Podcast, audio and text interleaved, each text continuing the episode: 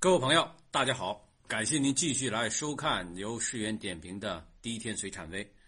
呃，今天呢，我们讲第八讲，接着上一节课的内容啊。上一节课我们已经把十天干的己土给大家讲完，那今天呢，我们就从庚金来给大家进行点评和分析啊。那么庚金带煞，刚健为最，得水而清，得火而锐。土润则生，土干则脆，能赢甲凶，疏于乙昧。哎，就这么几个字啊，我们来分析分析啊。首先，庚金带煞，庚金带煞。那么认识曰呢，这个庚乃秋天肃杀之气，刚健为最。原著刘伯温说，庚金乃天上之太白，带煞而刚健啊。说来说去，这庚金的特性是什么？只要是一带煞，大家注意啊，就是需要制化的。治的话，无非就是你克它，对吧？那就是用火，要不然你就泄它，对吧？所以庚金本身的话就带着煞。你想，庚金是阳金，庚金是阳金，刀剑之金啊，刀剑之金不是珠玉之金，哎，所以的话呢，我们要这两个，一个是水，一个是火，啊，所以它后边接着是什么呢？得水而清，得火而锐，这个就是啊十天干庚金的日主喜忌。啊，得水而清者，下边认识说，得水而清者，壬水也。壬水发生隐通刚煞之性，啊，便觉翠丽晶莹，就是食神，对吧？食神庚金喜欢壬水啊，壬水。下边的话，得火而锐者，丁火也。丁火柔弱，不与庚金为敌啊，等等吧。那么就是小火炼大金呢，啊，火炼真金呢。那么我们对于治这个带煞的这种五行的话啊，我个人觉得丁火似乎更好一点啊。丁火的能成气。如果你要水的话，这种通常来说都是文人气象啊，文人气象。比方说，呃，这个这个，哎，这个八字的话一时想不起来啊。就是我大家啊可以自己去总结啊。就是庚金，你如果用水的话，水是秀气之象啊，秀气之象。用火来炼。往往的话，那这个丁火的话就是正官嘛，火炼真金的话，你想想它是什么样的感感觉？所以，啊，哎，得火而锐啊，刚而得火则气纯而锐，所以带煞啊，要用治的啊，治的方法。下边土润则生，土干则脆啊，这个土润则生比较好理解，就是土生金嘛，哎。土干则脆，这就是我们现在坊间现在的呃命学很多书里边都讲说，燥土不生金而能淬金，就在这儿。什么样是燥土啊？哎，其实就是未土和虚土嘛。湿土就是尘土和丑土啊。所以这个来源啊，哎，就在这儿呢啊。所以生于春夏，其气稍弱。那么遇尘丑之湿土则生，逢未戌之燥土则淬。有的时候这淬金是什么？淬的话就是不生金嘛。不生金啊，但是它也不是说就把这个金气给卸掉，它不像水，但是的话它不生金，哎，不生金，有埋金之象，对吧？所以你如果要是想生金的话，印星必须得用丑土和这个这个这个尘土，啊，在这儿啊，然后呃，能迎甲凶，属于乙妹，啊，什么叫能迎甲凶啊？啊，就是金去克这个呃甲木啊，甲木，因为庚金和乙木是合的。庚金和乙木是合的，所以呢，乙庚的合的话就化金了啊啊，化不化另说啊，就乙庚是合的，所以能迎甲凶的话就是庚金克甲木，力能伐之，休消之象，和乙木相合，转绝有形。后边这句话啊，我觉得这个这个乙木虽柔，和而反弱这句话啊，这个是刘伯温写的啊，他写的太过简略，我倒是觉得任铁桥任大师这句话还是蛮有意思的啊，就是说乙非晋和。庚而助暴啊，庚一非晋和乙而反弱也，就是反驳了三句话，不是说都变弱了。为什么啊？这乙庚合是如果化金的话啊，比如说你是甲木之主，那乙庚合合的话，它是这个这个劫财来帮你治这个七杀，但是化金之后，它也是来化气了之后也是来克制主的啊，也不是说它马上就变弱，它有助暴之嫌啊，是吧？那反过来说的话，庚金合了乙木的话，也不是马上就变弱，因为它就是和刚才一样的话。如果化金的话，有可能反而变强，啊，有可能反而变强。所以这个还是要区别来看，看它到底能不能化啊。好啊，那这个就是这庚金啊，呃，大家有兴趣的话，可以自己去比较一下《渊海子平》啊。什么雄通宝剑，包括金不换大运里边，比如说月海子平对庚金，什么庚金完纯性偏刚，火质攻城怕水相，他他倒写怕水相啊。其实的话，因为怕水相啊，水泄也可以，但是最好的话是有火制攻则成啊。火的话呢，最好是用丁火啊，最好是用丁火啊。然后什么戊己干至重遇土不不逢冲破即埋藏土厚的话容易埋金，哎，大家可以自己比较。我们主要是讲地天髓，你要是再把这个渊海子平啊，什么穷就穷途宝剑这些都都搞过来，哎，那就迷糊了啊，东西太多啊。在下边再来说这个心经啊，心经，心经软弱。温润而性，未土之蝶，乐水之营，能服社稷，能救生灵。热则喜母，寒则喜丁啊，喜丁，说的非常明确啊。我们看看他说的对不对，或者是我们有没有不同的意见？首先，那么心金的话是这个这个阴金，喜欢柔弱。心金日主啊是非常有秀气的，就有点像丁火。所以你看啊，就是。这个十天干里边混的比较好的辛金和丁火的话是很多的，就像我刚才知道说这个这个辛金日主那个那几个名人啊，不是丁火日主那些辛金的话，其实因为辛金有秀气啊，文艺范儿或者是非常聪明，但是的话，辛金这种秀气，他希望秀气流行的话，他就需要的水，水才能有秀气啊，金水相生。如果说你用什么什么土啊，特别是燥土，这个就顽浊之气了啊。这种人通常是什么样呢？表面上很，你不能说表面上很秀气啊，就是他本身那个秀气就被这个土啊这种浊气给压制住了，所以他后边写说是未土之蝶，乐水之盈，哎，这个就是日主喜忌就在这儿。所以辛金的话最喜欢什么呀？辛金最喜欢水啊。你看下边的话，这个呃刘贤士和任贤士都说啊，说这个辛辛乃阴金，非珠玉之谓也啊，也不是说什么珠宝金，凡温润清纯者，皆喜辛金也。啊，戊土多而能埋，故谓之。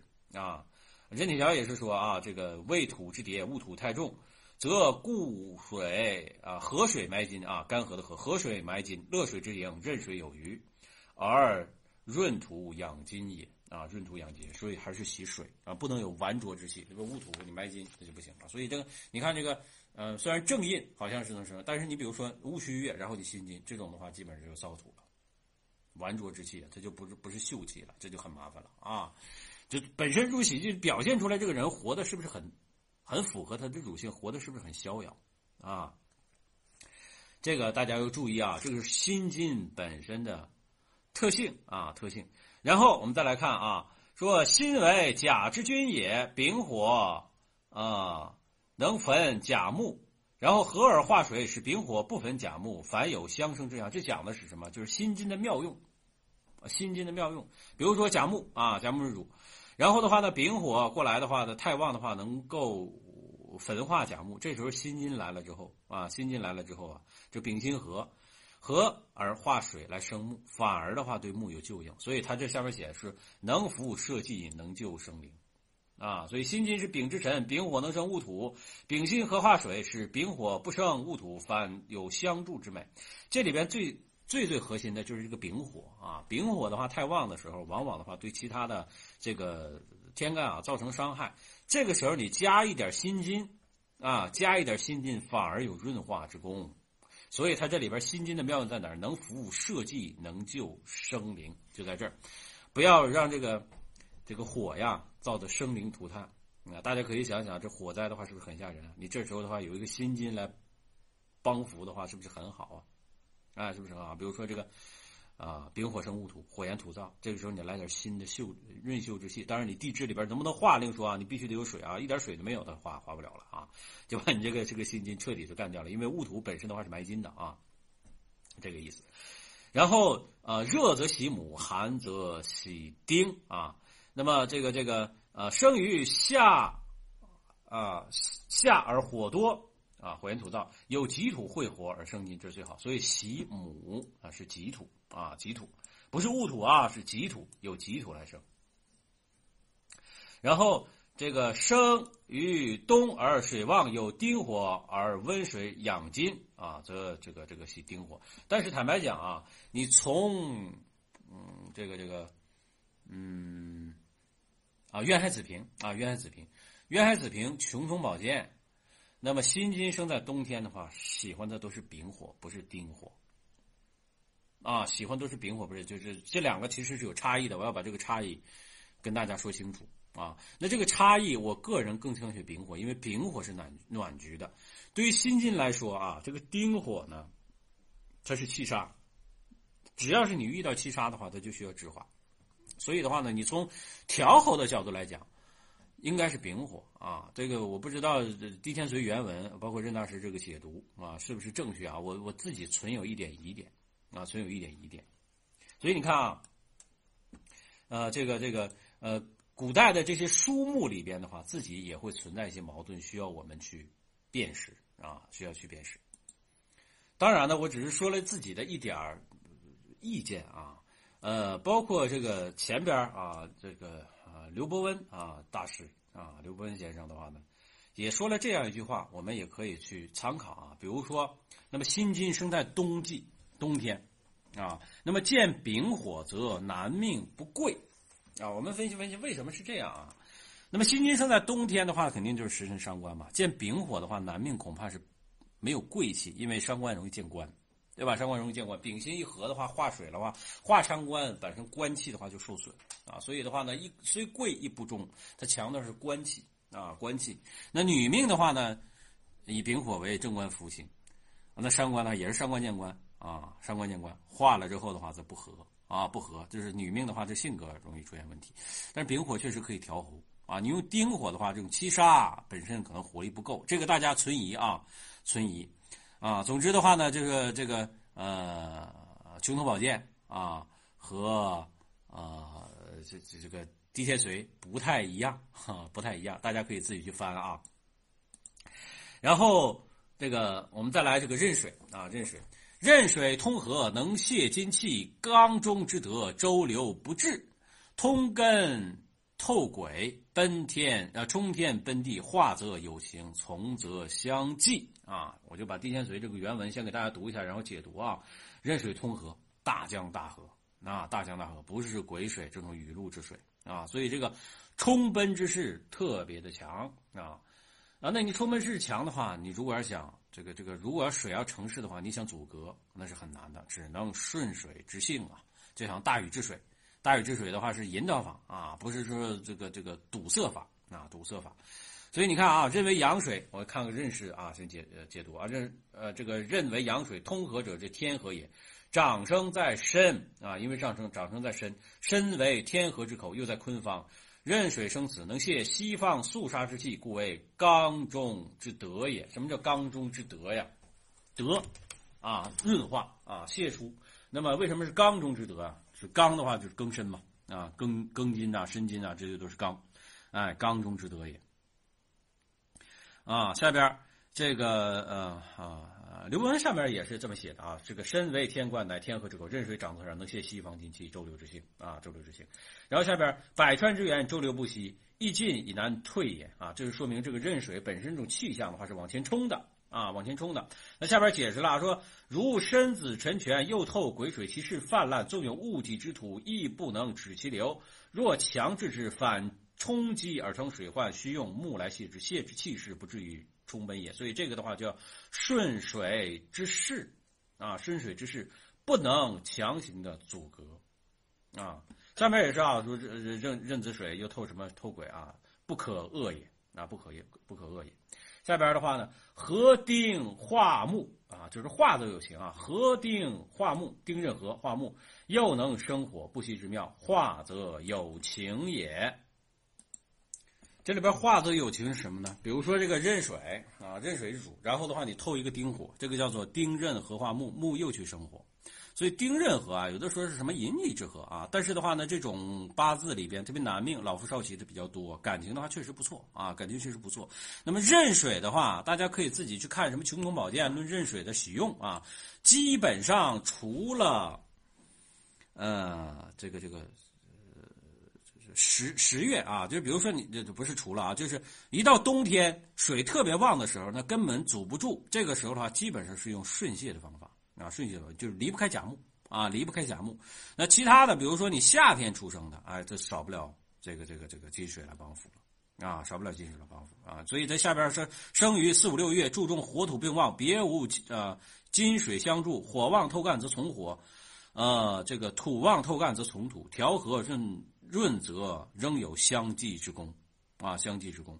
所以你看啊，这里边的话也是强调强调什么呢？就是你这个这个呃身强身弱啊，所以身强身弱啊，走这个上边四五味身火土之气，得壬水蒸熏而成雨露，故虽从火土，未尝不相济也。从则相济，啊，从则相济，你真的能从吗？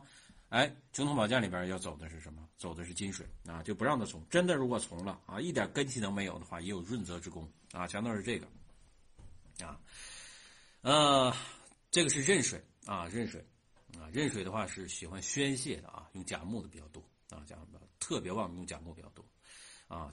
再一个，丁壬合化木是比较有情的啊，大家注意这个。我们再来啊，这个癸水啊，癸水是比较难批的啊。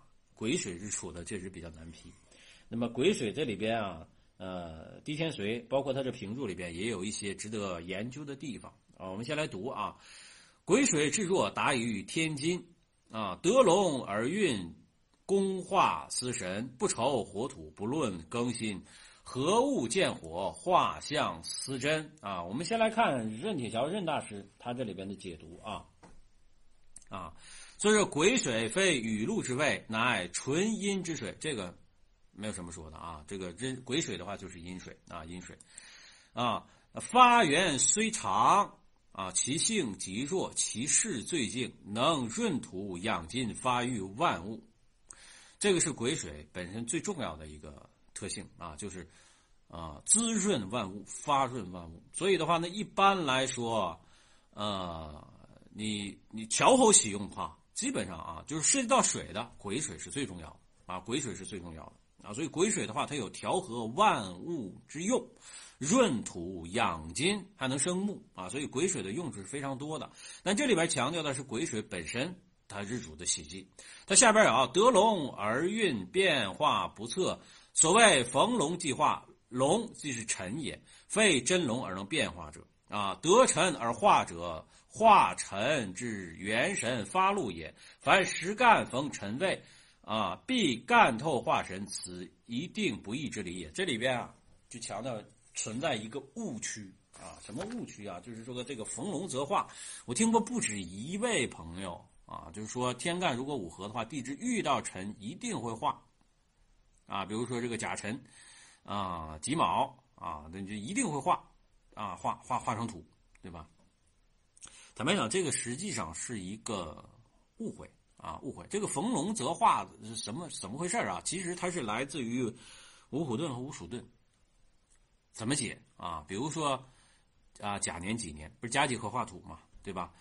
啊，一定是到辰月的时候是戊辰月。如果要是甲日己日到辰时的时候，一定是戊辰时。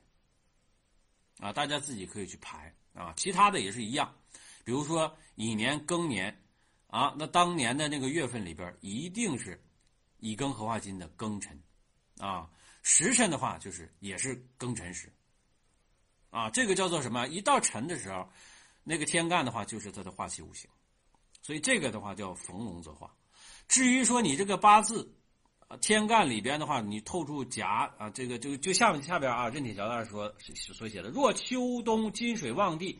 纵使知遇辰龙，干透丙丁，那戊癸能不能化呢？也未必一定会化，啊，就是易难从化，易细详之。他自己的话也没说逢天干逢逢逢龙的话一定会化哟，也要天干有相应的火来引动啊。戊癸合化火，如果你说那金水旺地的时候，它一定能化火吗？化不了，对吧？啊，一定要干透丙丁，所以你看。合物见火，癸水合物必须得见到火，能够引动，或者你夏天的，你这样的话才能化火。能不能化，必须得得到月令，画像四真，啊，画像四真，不是说一见到尘土，什么东西就会化，啊，一定要注意这个问题啊，这个错误很多啊，我我个人觉得是错误啊。如果你要是觉得我说的不对啊，那你还是这么用，但是我觉得义理应该是这样。啊，大家可以多翻一翻其他的这种典籍啊，有很多论这个，呃，这个这个逢龙则化啊，逢龙则化，这个实际上的话是五虎盾和五鼠盾。再者一说，啊，那个逢龙的话的话，他只是在这个癸水这个十天干里边说，其他的没说，啊，其他的没说，不是说你逢辰的话就一定会化的，对吧？然后在下边的话，不愁火土，不论，啊，更新啊，看看他怎么讲。不愁火土者，至弱之性，见火土多即从化也。不论更新，弱水不能泄金气，所谓金多反浊，癸水是也。这是任大师的意思啊。我们再看刘伯温刘贤师啊。凡注中有甲乙寅木，能运化水气，水呃能生木制火，就癸水能生木，也能制火，润土养金，定为贵国。火土虽多不畏，至于庚金啊，不赖其生，亦不嫌其多。这两个稍微有一点区别，对吧？不愁火土的话啊，任大师认为是从格啊，从格。然后的话呢，刘伯温刘贤师的话认为是这个这个呃生木制火啊，生木制火，所以的话它是贵格。